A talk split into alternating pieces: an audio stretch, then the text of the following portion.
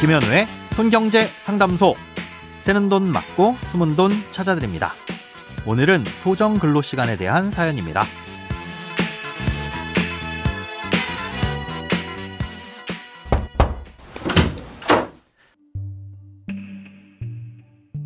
안녕하세요.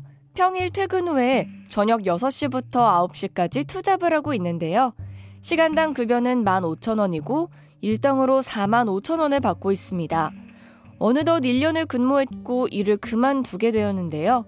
퇴직금을 달라고 하니 퇴직금은 없다면서 근로계약서를 보여주더라고요. 처음 일을 시작할 당시엔 자세히 보지 않고 근무 시간과 시간당 급여만 확인하고 사인을 했습니다.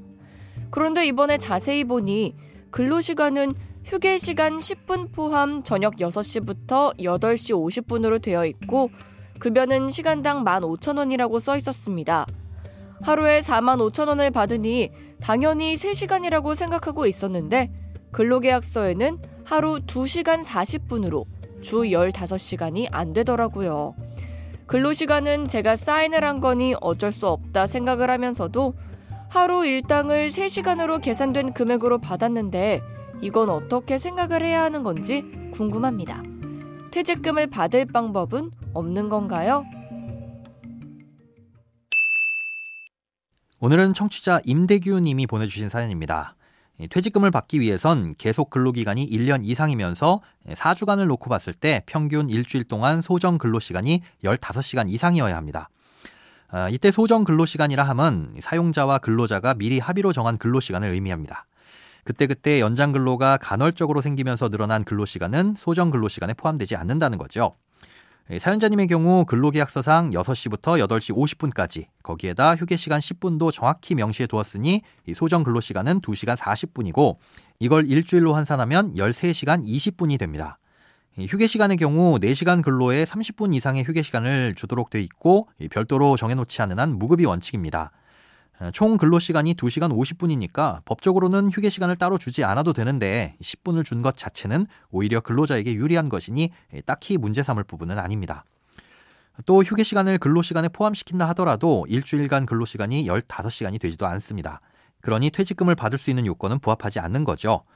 아, 그렇다면 실제로 일한 시간은 2시간 40분인데 일당은 3시간에 해당하는 4만 5천 원을 준 이유는 뭐냐? 아, 일단 선의로 해석할 수 있습니다. 실제로 근무한 시간이 2시간 40분이라면 2시간에 대해서는 당연히 온전한 시급을 줘야 합니다. 그리고 나머지 40분에 대해선 사장님이 임의로 시급을 깎거나 할 수는 없습니다. 뭐 30분으로 본다거나 1시간을 채 못 채웠으니 아예 시급을 안 준다거나 할 수는 없다는 거죠. 즉 최소한 40분에 해당하는 임금인 만 원은 줘야 합니다. 아, 이렇게 계산하면 하루 일당은 4만 원을 줘야 하는 건데 오히려 5천 원을 더 준 거죠. 한 달에 10만 원씩 1년간 총 120만 원의 돈을 더 챙겨줬으니 당연히 감사한 일입니다.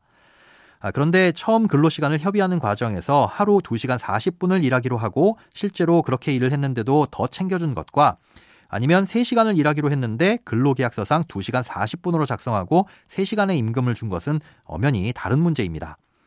전자의 경우는 감사한 일이지만 후자의 경우엔 퇴직금을 주지 않기 위한 꼼수이기 때문인 거죠.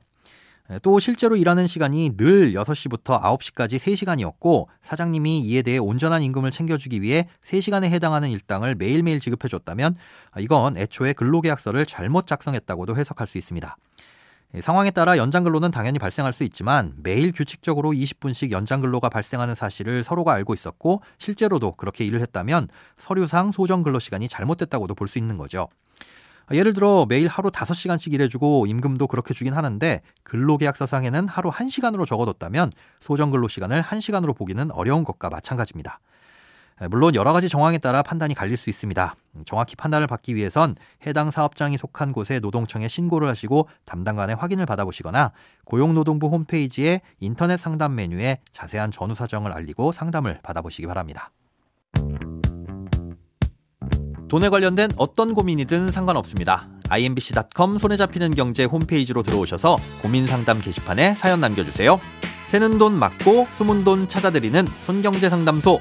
내일 다시 만나요.